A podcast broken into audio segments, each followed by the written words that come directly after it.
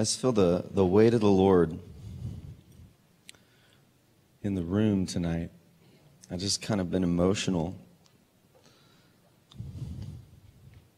the last few days, even preparing my heart to come here.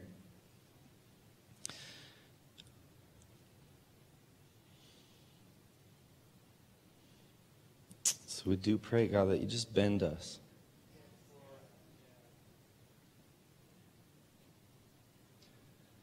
Lord, we're not here just playing church. We want to behold a holy God. And when we behold a holy God, there's two options, Lord. We either harden ourselves or we change. And so I just ask God, like we like we prayed, like we worshiped, that it'd be real. That there'd be desire in our hearts, God, an opening within us to just Say, change me. Glorify your name here, God. Make yourself known here, God. Speak your word, God, and do the ministry of your spirit in this room. Reveal Jesus to your bride, God. Reveal Jesus in your bride, God. You're holy, holy, holy. You're holy, holy, holy. We just call you holy, God. You're other. You're not like us. And we just position our hearts before you with such humility, Lord. And I ask, God, that you will come as God. You will come as God in this place, that Jesus, you will be comfortable and free to just be Jesus.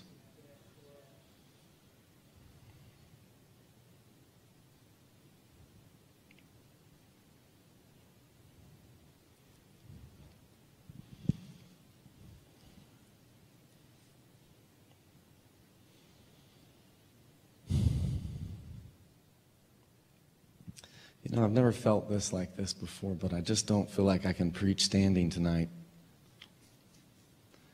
I just couldn't get low enough in worship. I can't describe it. I just felt the Lord said it's the wrong posture to stand. So I just, I hope my knees don't cramp. But, you know, I think I'm just here as a learner, even before I'm a leader. And I think I just need to speak tonight as a learner before you. And I have a word that I think the Lord wants to teach us. And it's just, I haven't been able to get through this. I don't really know what's going to come out of me. But I just have this conviction in my heart that God is preparing us as a people, as a house, as a church. And He's actually building trust with us in this season. He wants to, he wants to see are, are, are you a people that are after my heart? Are you a people that know how to steward? And want to steward and honor my presence in whatever I come? Are you a people that have space in your heart for God to be God? And I feel like that's been my journey is like creating space and God's just been doing this work in me of creating space for God to just be God. You know, it's just kind of like, sometimes we just need to clear the airways. We can get so constricted and tight as Christians, and it's like, just need to create space for God to be God. And I think God is wanting tonight, that's what He wants to do in this room, is just create space in your heart for God to be God. that's awesome. You know, just maybe just take a deep breath. Just clear the airway, God. Clear our hearts. You know, in this space, that space, capacity for God to be God's humility. It's the acquiescing of the heart. It's the letting go of control. It's the willingness to bend so you can change my paradigm, God. You know, we sing these songs God is holy, holy, holy. He's alien. he's other, he's different.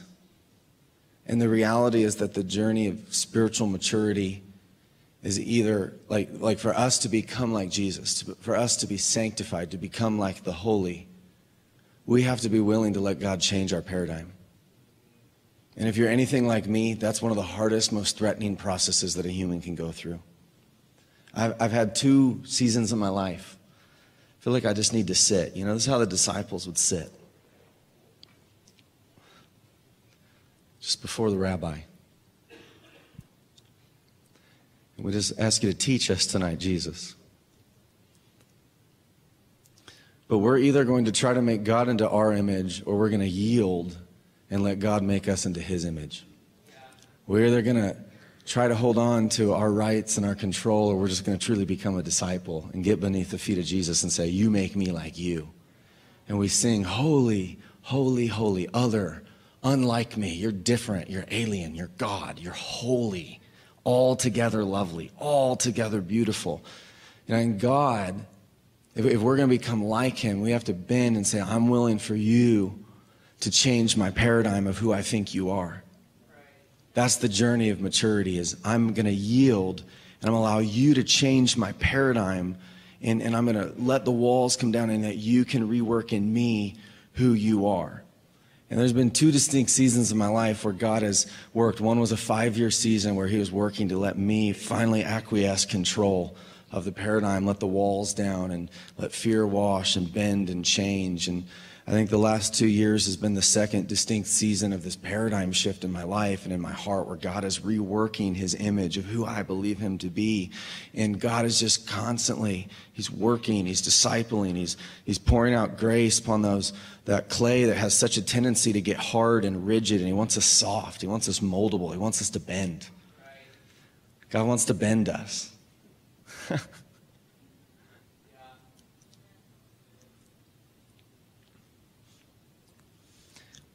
And so God's preparing us as a church. We can say we want His glory all we want, but if we're not willing to bend, He won't give us the glory. Because if we're not willing to bend, we'll take the glory and we'll touch it and we'll manipulate it to fit into our box, into our paradigm.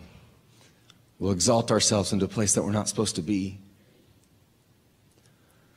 And we say, why has there been Ichabod? Why has the glory not been in the church in America because the church hasn't been in the right posture of heart. We haven't been willing to bend. We've been playing the wrong role. We've been trying to hold on to the staff of authority when we're supposed to just submit, let him be Lord. And as we submit and let him be Lord, he exalts us up and says, You're my beloved, you're my bride. I want you face to face, but one comes before the other. Jesus is Lord before he's lover. He's Lord. He needs to know there's absolute submission and surrender. And then when that place, when that will's broken, it's like he exalts us to this place of lover, face to face. he doesn't give his glory to another, so he makes us one with him. This is not even what I was going to preach. The Lord's been, my spirit's just been drawn to this place of. Uh, seeking God. I've been in labor with God, seeking God for wisdom and understanding to try to understand this pandemic of offense that is ripping our world apart right now. And you know, when we look culturally and we see that the world is at war, America is at war right now. It is a traumatizing time to be an American citizen. And it's a violent time. And we're learning that offended people are violent people. And some of that violence is physical violence, but most of it's emotional violence, relational violence that have words like trauma and rejection and defamation and slander and neglect and betrayal and all these things. And it's like you can't turn on the news without just being caught up in this war, and it's painful. There's so much violence that's going on. And I don't pretend to be a social philosopher and I'm not an expert on what's going on in the world, and that's not really my hugest consideration. I've been given assignment to the house of God, and I've just been grieved at looking at that the same offense and violence that we see in the culture, we also see mirrored in the church right now. And I've, my spirit's just been quickened to why does the spirit of offense seem to be so comfortable operating within the house of God?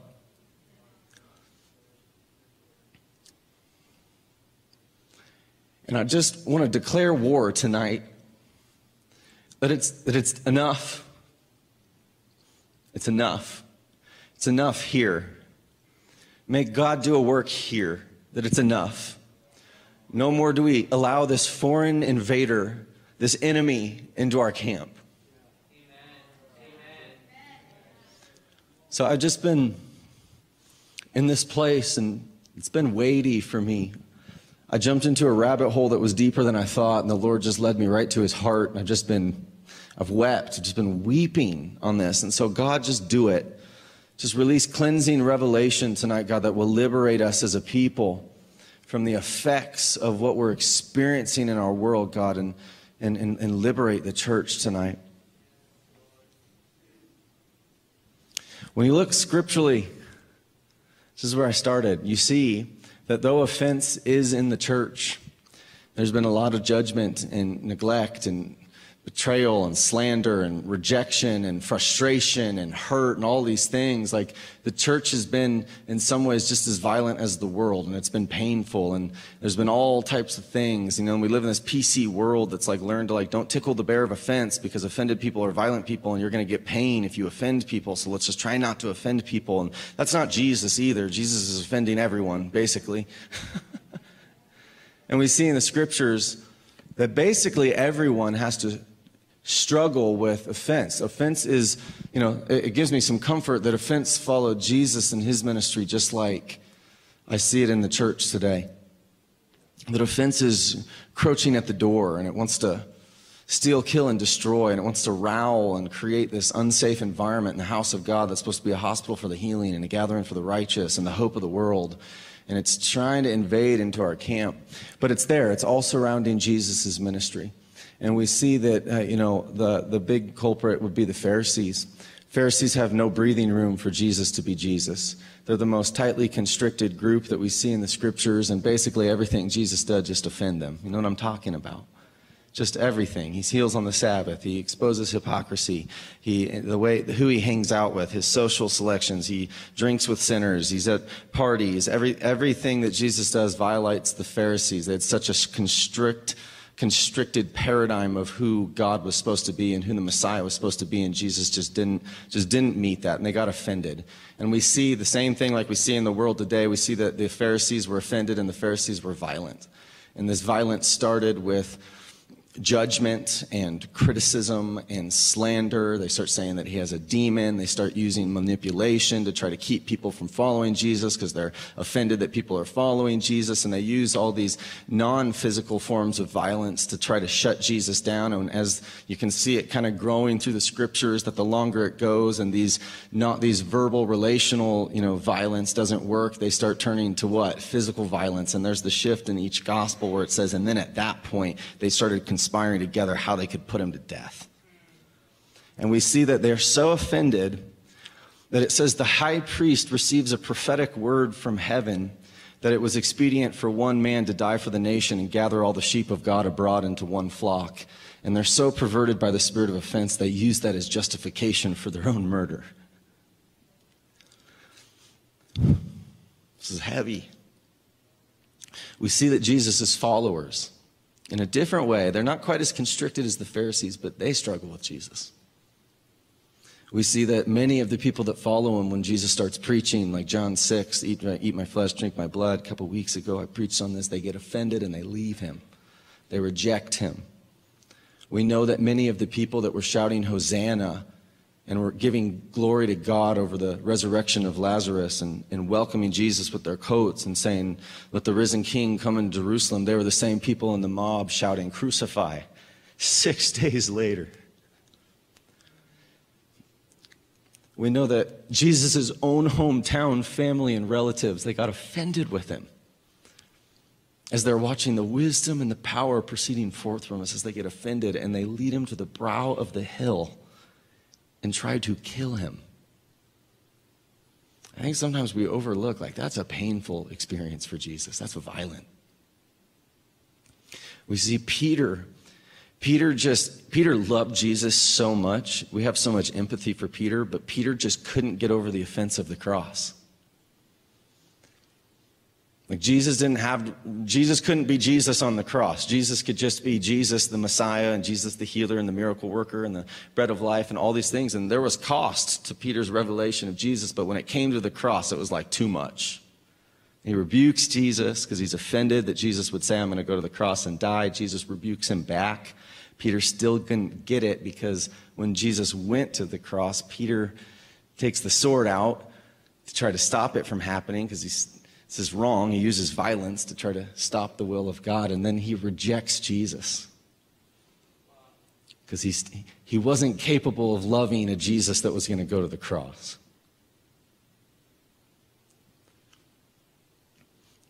And then Judas, of course. And it's interesting that where Judas got so offended that it moved him to, to violence against Jesus was at the act of worship. And oh, how worship has continued to offend the church for 2,000 years since. It was when Mary put the year, the, the 300 denarii worth of nard at the feet of Jesus, and this extravagant, extravagant, costly, wasteful act of worship. Judas gets offended. And it says, and then he conspired to betray Jesus. Offended people are violent. There's no love that flows from people that have an offended heart. And probably the scariest story of offense in the scripture is John the Baptist to me. John the Baptizer, John the Forerunner, John the Revivalist in modern vernacular, John who led the last move of God. And John had such humility that you read John 4, and it's like as Jesus' ministry is growing and John's is decreasing, he's like, This is the Lamb of God. He's the bridegroom. I'm the friend of the bridegroom. I rejoice to hear his voice. He who came from heaven has a higher rank than me. He speaks the words of God and he gives the Spirit without measure. He's like, Listen to him. He's the Lamb of God. Take the sin away of sin of the world away. His whole life was oriented around recognizing, revealing, and, and acquiescing as Jesus Jesus got bigger, right? We love John the Baptist. And then what happens? He still had a vision of who Jesus was supposed to be to be the Messiah. And he's in prison and he gets offended. And he sends disciples to Jesus that ask him this question publicly in front of everyone. John wants to know, are you the Messiah or is there someone else coming? Friend of the bridegroom. He's the one from heaven. He speaks the words of God, gives the Spirit without measure. John is like, You're the guy. But he also had this political orientation of what Jesus was going to do. He was going to liberate Israel. Now he's sitting in a jail and he's offended. And you have to hear that the sentiment that he's sending to Jesus is the same sentiment that the enemy, the devil, came and asked Jesus in the wilderness. If you're the Son of God, do this. John saying, if you're the Messiah, get to work. Liberate Israel. I'm sitting here in jail. And Jesus gives this discourse to the disciples, tell him that the blind see, the dead are raised. And then he says, and tell him, blessed are he, is he who does not take offense with me. And this is the greatest prophet in all of Scripture. Puts a fear of the Lord in me. I don't want to miss you, Jesus. I don't want to, I don't want to tell you, Jesus, who you need to be. Then you flip this story with a strange account in the scriptures. It's in Mark 7. Syrophoenician woman. You familiar with this? This woman is, this is a racial story the Jews were the, the chosen of people of God, but they'd become arrogant in that and didn't recognize that they were chosen for the sake of the world, but they saw it as elitism. The Syrophoenicians were like a different race. Jesus is a Jew relating to a Syrophoenician woman. The Syrophoenician woman comes to Jesus and she, her daughter's sick. She wants Jesus to heal her daughter. And Jesus just doesn't fit into the Jesus box in this story. He first ignores her. And then he insults her. Ignores her, then she says, Heal my daughter. And he says, It's not good for me to take the food that belongs to the children and give it to a dog. I've heard a pastor preach a message how, like, oh, that meant like a puppy, and it was an endearing term. And I'm like, I've never been called a puppy and felt good about it. No, no, Jesus just kind of just doesn't fit in the Jesus box in the story. He ignores, then he insults, and then this, this woman just doesn't seem to care. She says, I don't care. The dogs will eat the crumbs that fall at the, at the table, which is her way of saying, heal my daughter. And I will only, I don't, I don't understand the story, but Jesus just knew. I think Jesus is using this woman's faith. He gives her only two people he ever gives his highest compliment great faith, and she's one of them. Because he uses this woman as a spectacle of an unoffendable heart. And all the, the Pharisees and the disciples, they would have all been offended at this, but this woman wasn't. Somehow, even when Jesus doesn't, like it's the most obscure, it doesn't fit any Jesus box that we have, ignores and insults, she doesn't get offended. When the Pharisees get offended that he's healing people on the Sabbath. wow. Picture of an unoffendable heart. I, I pray that that would be me, and I pray that would be us. Amen. So we get a, in, in, in all of this, we have to recognize that all Jesus is doing is just being Jesus. He is God incarnate, venting his God nature through the Gospels, and we see all this offense. There was no space for God to be God.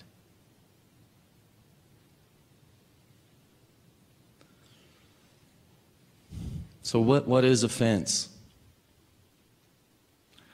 Is offense disagreement? No. Disagreement is 100% legal in the kingdom of God. I would actually go as far to say that if you do not disagree with people as a Christian in times in your life, there's actually something wrong. Because as Christians, we are called to have strong conviction. We, we, we should have strong beliefs. We should have formulae, right? If we don't have conviction as Christians living in the world that we live, we will be tossed by every wind and wave that comes our way. We are called to be a people of conviction. We're believers after all. There's something we need to believe, right? And God reveals himself. And this whole thing of throwing morality out the window because there's universal love, that's not Christianity.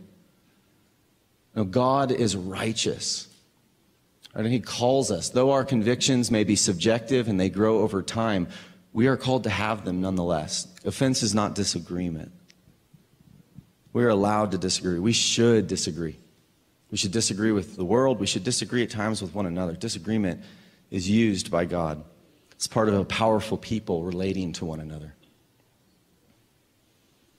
Is offense hurt? No. Hurt happens. I don't think that God likes it, but we hurt each other's feelings. Everybody, you ever been hurt by someone that you love? Ever been hurt by your wife? Hurt by your husband? Hurt by your friend? Hurt by your siblings? Right? Like life, like wounds happen.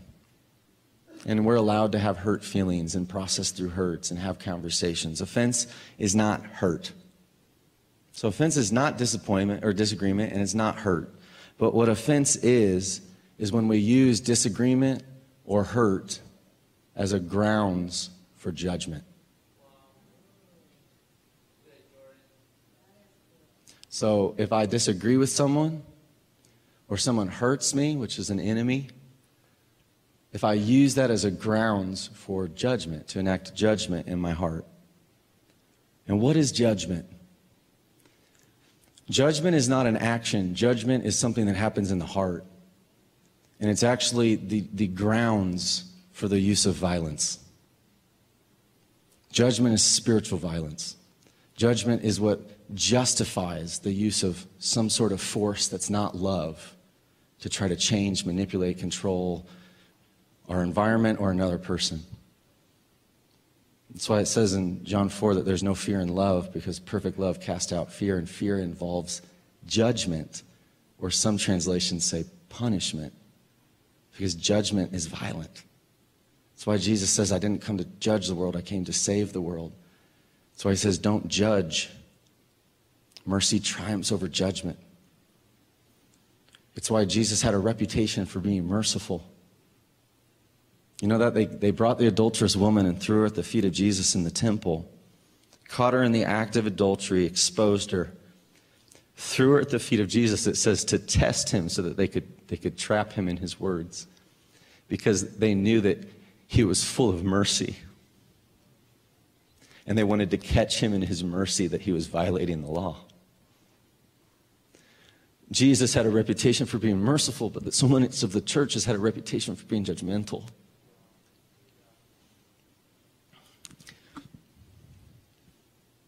Right, and so judgment justifies the use of, of, of, violence. And in the church, that doesn't usually look like physical violence, though back in the day it did. It looks more like criticism, neglect, abandonment, rejection, betrayal, slander. But it's justified. That's what judgment does. It justifies those things. It says this is okay because of either hurt or disagreement or a violation of my paradigm. Right, and I know that every single person in this room, you've experienced the pain of one of these wounds. I know I have. I've experienced most of them just from being a pastor. This is the shadow side of human love. God's love is shadow free. We all know that the church is not. But I think why so many people struggle with the church and are offended with the church and have this mixed relationship with the church is because, like, we all know it's not supposed to be that way. We all know that the church is supposed to be the righteous, the assembly of the righteous, and a hospital for the sick. But we just have a hard time with the sickness part. And we see the sickness part. That's where God wants to heal us. Uh, but I think we look at the cultural moment that we're living in and we look at the LGBTQ community. I look at them as a community that has gaping wounds from the judgment that it's received from the church.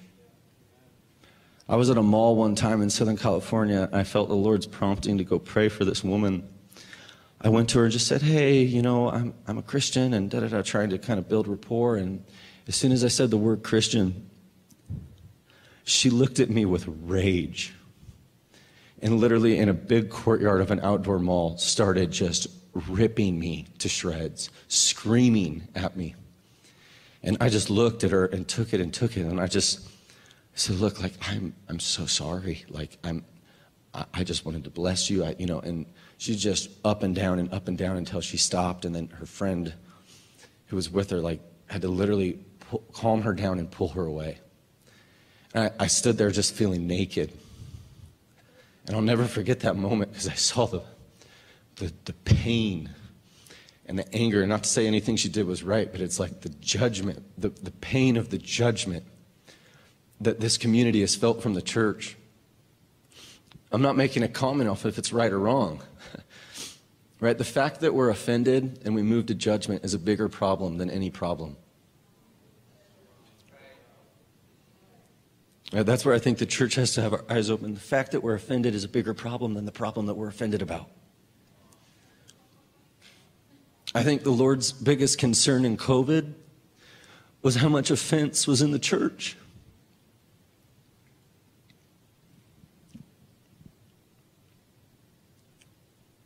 I'm preaching good.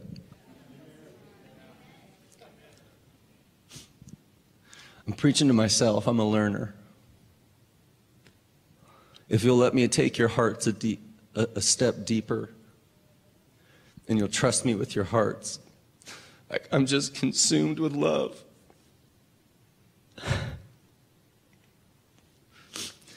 But I want to ask the question why? Why has there been offense? Why has there been so much judgment? Why, why do we do this? We know we're not supposed to do this. Why do we do this? Why does this happen in the church? Right? Judgment is employed to be a protector of our paradigm. That's why we use judgment. That's why offense kind of works. Because it actually shields us from having to change. which means it shields us from having to let go of control. Matthew 6 16, Jesus is speaking to his disciples. This is in multiple of the Gospels, and he says, Beware of the leaven of the Pharisee and the Sadducee. This is talking about political spirit, the Sadducee, and the religious spirit, the Pharisee. I'm not going to talk about the political spirit, but this is that the religious spirit and the political spirit do the same thing, but their orientation is to different arenas of, of, of, the life. The religious spirit is leavened to try to influence your spiritual life. The political spirit is leavened to try to influence your, uh, your belief system around the social affairs and the social life of community. I want to zero in on the leaven of the Pharisee tonight and look at what this leaven does. First, we have to understand this is leaven. The religious spirit doesn't come overt it doesn't come in a way that's like in your face, it comes like leaven. Jesus teaches about leaven. He says the kingdom of God is like leaven. It's like a little couple specks of leaven that get into a whole lump of dough. You don't see it, it doesn't happen immediately, but pretty soon the entire lump is leavened. So Jesus has already taught us at this point that leaven has a powerful influence, though it's subtle, though it's hidden, though you, it's, not, it's not in your face, it's powerful. So when he then uses the same language of leaven in the realm of the Sadducee and the Pharisee, we have to understand that leaven has huge implications, but it's subtle. Right? So what he's talking about is the religious spirit. It doesn't come in your face. It comes subtle. It comes back door and it tries to leaven your thinking. And the religious spirit, it's a seductive spirit. It comes in a way that actually is stroking your ego. And it, what it wants to do is it wants to use partial revelation to conceal total blindness. Right, so each one of us have a revelation of who God is. We're image bearers of the Shekinah glory of God's very nature. But we are enclosed, so we're, a, we're an aspect of God enclosed in flesh. So there's a limitation to who we are. We carry God, but we only carry a small portion of God. And this is where so much of Paul's ecclesiology, his theology of the church, is always the image of the body because it's the body that represents the fullness of Jesus. You see, it's the body. When every piece is knit together and fully matured in love and functioning properly, the body reveals the fullness of God's glory. The bride re- mirrors the bridegroom. But the religious spirit comes and actually preys upon our independence, and it wants to do a couple things. One is it wants to isolate you and make you independent. Because if you're independent, you're very vulnerable, because there is a, a boundary to your revelation of God. And then what happens is the religious spirit wants to seduce you and it wants to stroke your ego and it wants to make you feel really good and it wants to convince you. It will labor and labor and labor and labor to try to make you truly believe that you are right, that you have it figured out, that you hold the key to knowledge and you know who God is. And what it does is, as we, if we, if we allow this leaven to start influencing us, is it builds a paradigm around us of mirrors. And it's full of light because we have a revelation, but these mirrors make it so that all we can see is ourself. These are the Pharisees. This is why Jesus called them blind. The Pharisaical revelation of God was actually a very powerful revelation. They were people of Torah. They were people of prayer. They were people of, of discipline. They were people of, they tithed the mint and the dill and the cumin. They were, they were like, it was a powerful revelation. But they were completely, like, they were fully leavened with religious leaven. You know what I'm talking about? Like, they were full. There was, it was, it was suffocating how right they were. And because of that, they were actually blind. And that's why when Paul sees the Shekinah, he meets Jesus, Saul meets Jesus on the road, and Jesus comes, says, Why are you persecuting me? Paul's true state is revealed, which is complete blindness. And for three days, he lives in darkness till Ananias comes, lays his hand, and scales came off of his eyes. That's what religious leaven's trying to do, is to slowly, not all at once, like leaven, slowly cause a film of scales to come over your eyes so that you're actually blinded by partial revelation.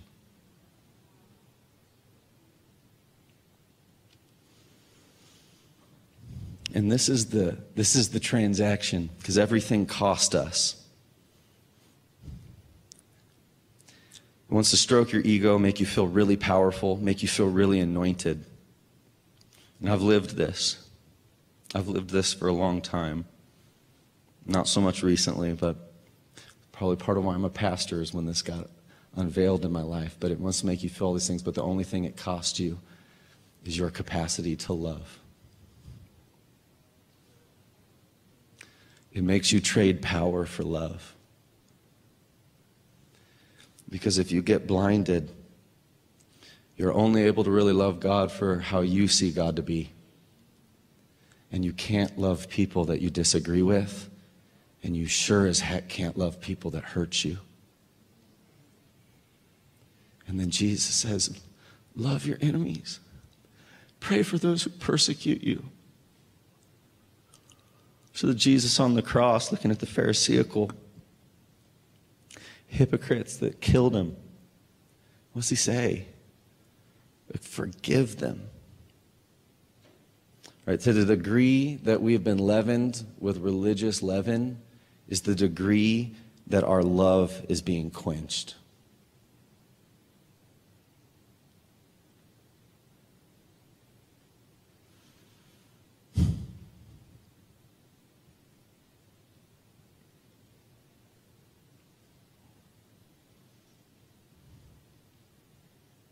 we forfeit our ability to love those that are different than us, love those that threaten what we believe to be right. This is why I think we have the cultural moment we have between the church and the LGBTQ community. Because the church has had zero capacity to love felt threatened.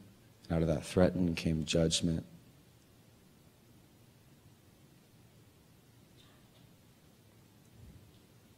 We've wanted people to change because they're wrong. But they haven't looked at us and seen a people just possessed with love.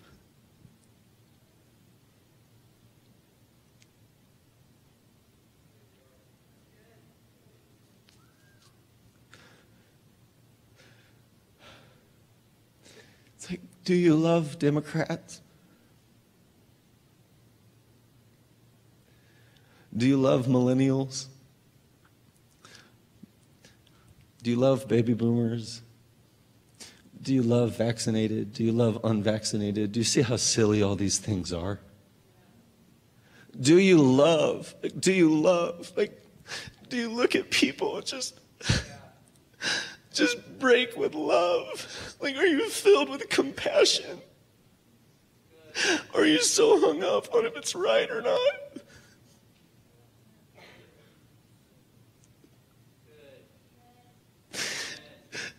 If we can't love each other, how will we ever love the world? And if we can't love each other, we're kidding ourselves if we think that there's space for Jesus to be Jesus. Because if Jesus comes to Jesus, everything Jesus is is love. And this is why Jesus comes as the embodiment of love and he just offends and offends and offends because Jesus wants to offend everything that can be offended until we just embody love.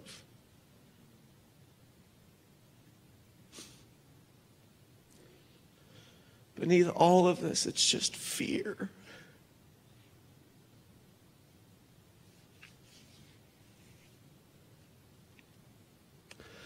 In perfect love, cast out fear. And I've just been seeing this picture. It's like if God's heart is this massive ocean of liquid love, it's like we construct these submarines And God just wants us to open up and let us be consumed by love. Like, let go of the control. Quit trying. Like, put the fist down and just let God be God.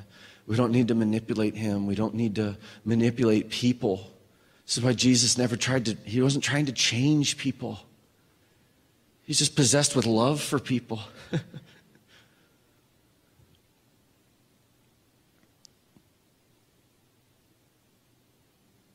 You know, the remedy for all of this It's not judgment. There is no judgment here tonight. I'm not giving you bad news.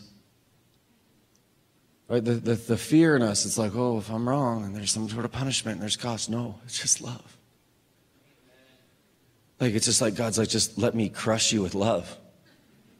Like, like, open up, open up, let the mirrors down, and just let me crush you with love. Like, you know, Jesus was just longing to just crush the Pharisees with love. He just wanted to disciple the disciples with love. Like, everything that God came to do, everything Jesus came, it's just, I just want to love you. Like, I just want to love you. I just want to consume you with so much love that you never have to use judgment another day in your life. That it's gone, it's eradicated, it's clean. It's like, I just love. Does he want to get rid of your convictions? Nope. No. No, no, not at all. You need your convictions.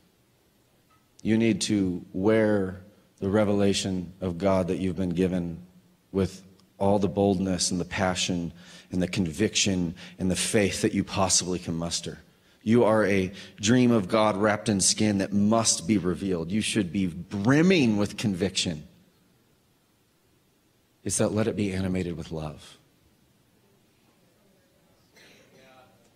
When you get this, when you get the love, you'll never be threatened another day in your life when the face of God changes and all the fear is removed that misappropriate who He is, and you just see love, nothing but love will ever come out of you again. When you search His face,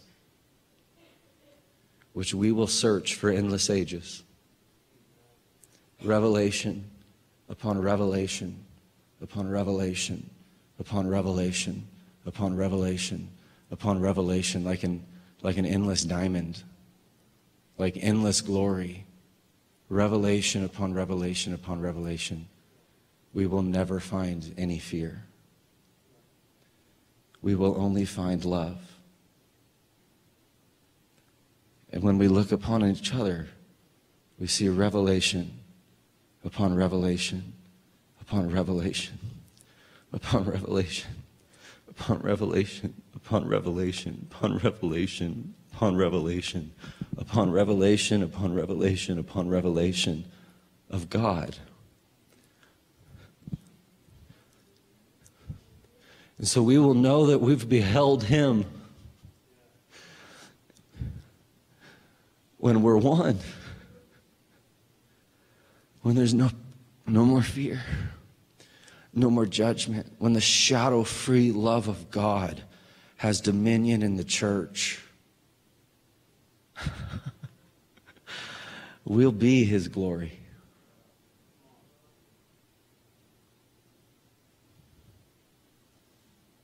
The glory of God is man fully alive.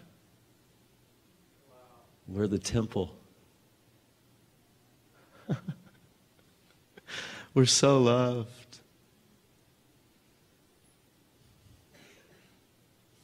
All we have to do is bend. And the transaction with God is you give up control and you receive the fullness of the kingdom. There's no catch 22. You give up control and you become love. You give up control and his power flows through your weakness. You give up control and you create space. You acquiesce and you just you just behold Jesus and say, I just it's you. Be you. Have your way. You let him just make you soft clay you you just allow yourself you you humble yourself and recognize i'm i'm just clay. And you can mold me still and bend me still and you can change any paradigm and you can do anything you want. Like there's there's nothing there's nothing that's resistant between me and you. And there's nothing but love between me and the world around me. That sounds like heaven. That your kingdom come on earth as it is in heaven, Lord. My leg's asleep.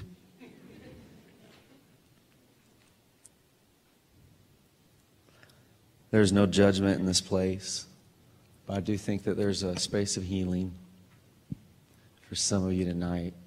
And uh, I'm just going to open the altars and invite anybody who wants to come forward. And I just,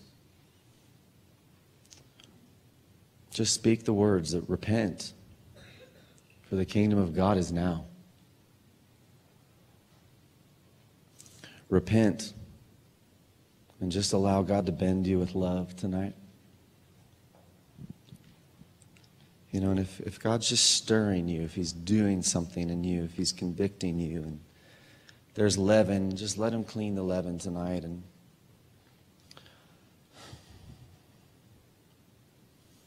yeah, just invite you if you want to, if you want to, if you want to come forward and kneel,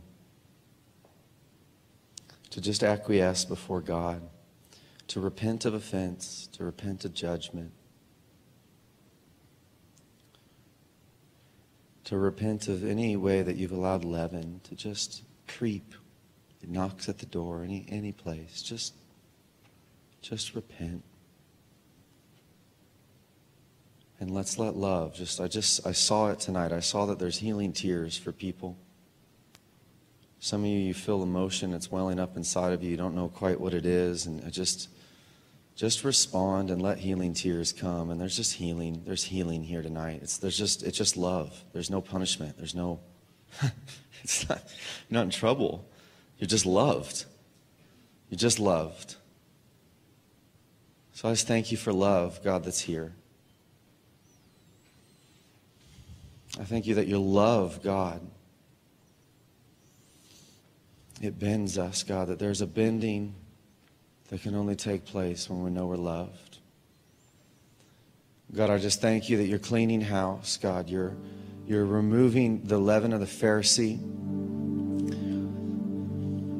this room, God, that you're just healing. You're healing, and God, and that you're even stirring up offense. God, I thank you, God. And I just would speak that if the spirit of offense, if you're residing in this room, if you have influence in any heart, that you would manifest now and I just call you out in this room and I just say, You have no place here. And I plead the blood of Jesus over every heart. I plead the blood of Jesus over every heart that's even struggling with offense right now in this moment. It feels offended for some reason.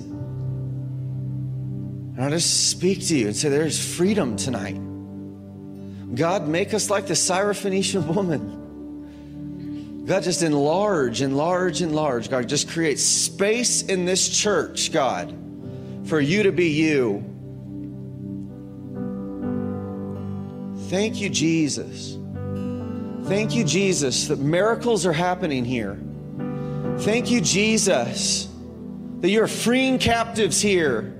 Thank you, Jesus, for radical love, just a, a radical love that just consumes us, God, that just consumes every place of fear. I just thank you, God, that perfect love, God, an ocean of love, God, a, an, an immeasurable weight of love, that it would just push out fear tonight, God, and that we'd realize we never have reason to be afraid again. Love, God, love. It's love. It's love. It's love. It's crazy love. Just crazy love. It's healing love. It's healing love.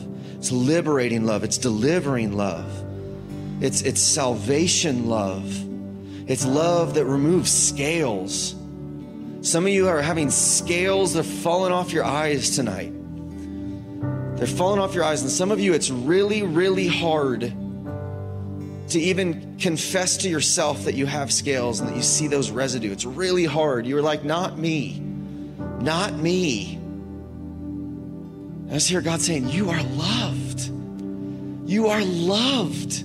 You have nothing to hide, you have nothing to be ashamed of. You're just loved.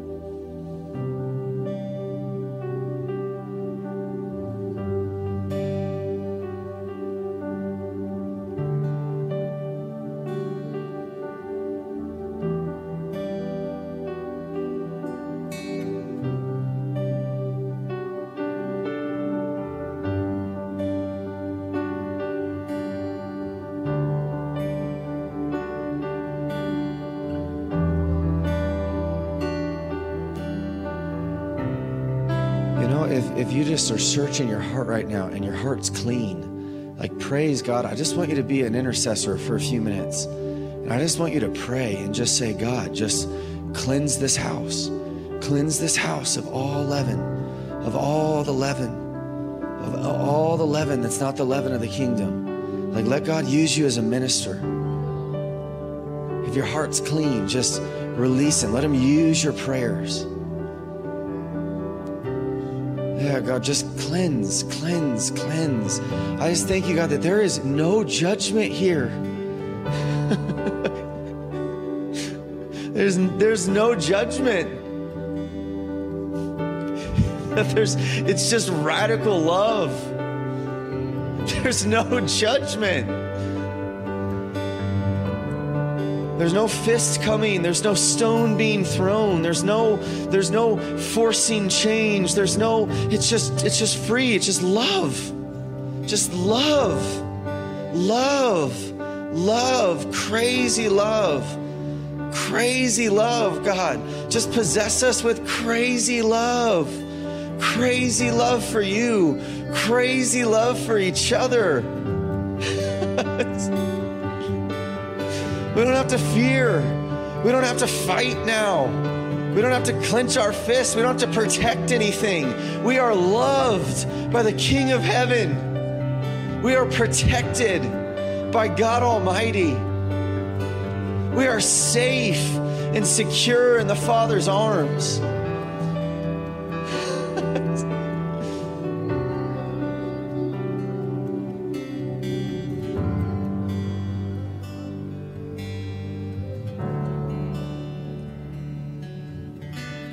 If you're on the prayer team and people have come forward and if God's not doing a work in you, I just want you to just just let God use you and just just pray. You know, it's like just pray for people. Just come and lay hands on people that are coming forward. We just thank you, God. We just thank you for what you're doing. God, we thank you for what you're doing. Even if you're just out there and you're you're interceding right now, I just just start thanking God. Thank you, God, you're healing this house. Thank you, God, that you're healing us. Thank you, God. Thank you, God.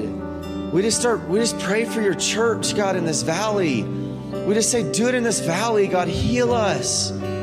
Heal us, God. Purify us. We just sweep out the leaven. God, we just sweep it out. We just say, no more, God, of this, this, this violence, God, between churches, this violence between Christians this violence between different denominations, different moves of the Spirit, God, we just say, no more, God. Just love. Just love. Love, God. Love where there's disagreement. Love even when there's hurt. Oh my gosh. Yes, God. That we just be liberated to love. That we would fall in love with one another all over again.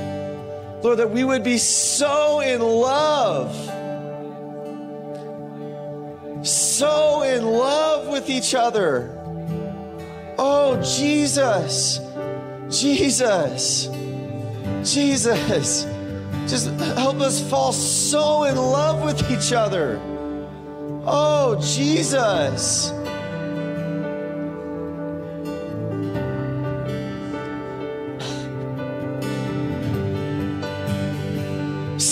So in love, God. So in love that we don't care what it looks like. That we don't care how, how egregious it violates our paradigm, God. It's just love. Just love, God, that when people wrong us, we, we it's just love. When people, when people we disagree with them so much, God. When our when we're just it so violates what we know to be true. That we just crazy love. Just love God.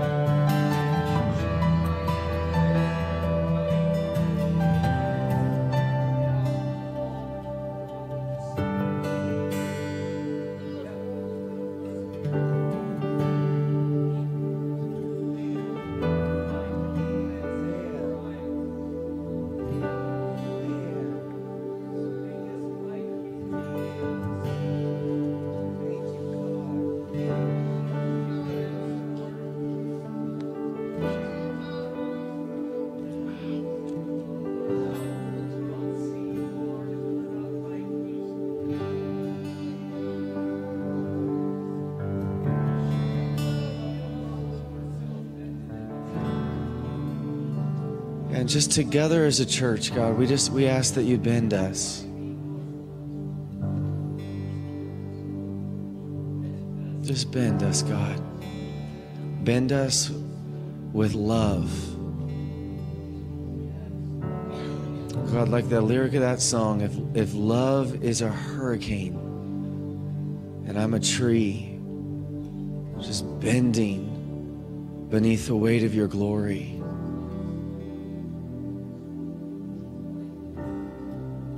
Just just ask the Father, just say, prepare me for your glory, God. Prepare me to just be so flexible before you. So moldable, so shapeable.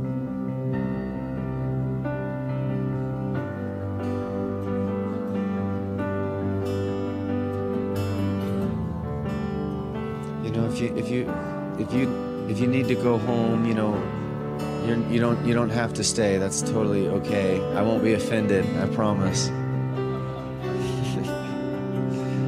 and if you want to get your kids, that that'd probably help the children's workers not be offended too.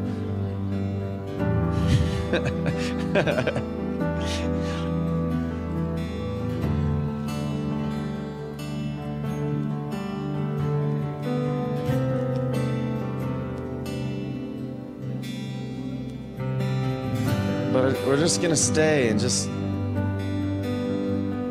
let God do what He wants to do in our hearts. Prepare the vessels, God. Prepare us, God. Prepare us, God. We want to give you so much space.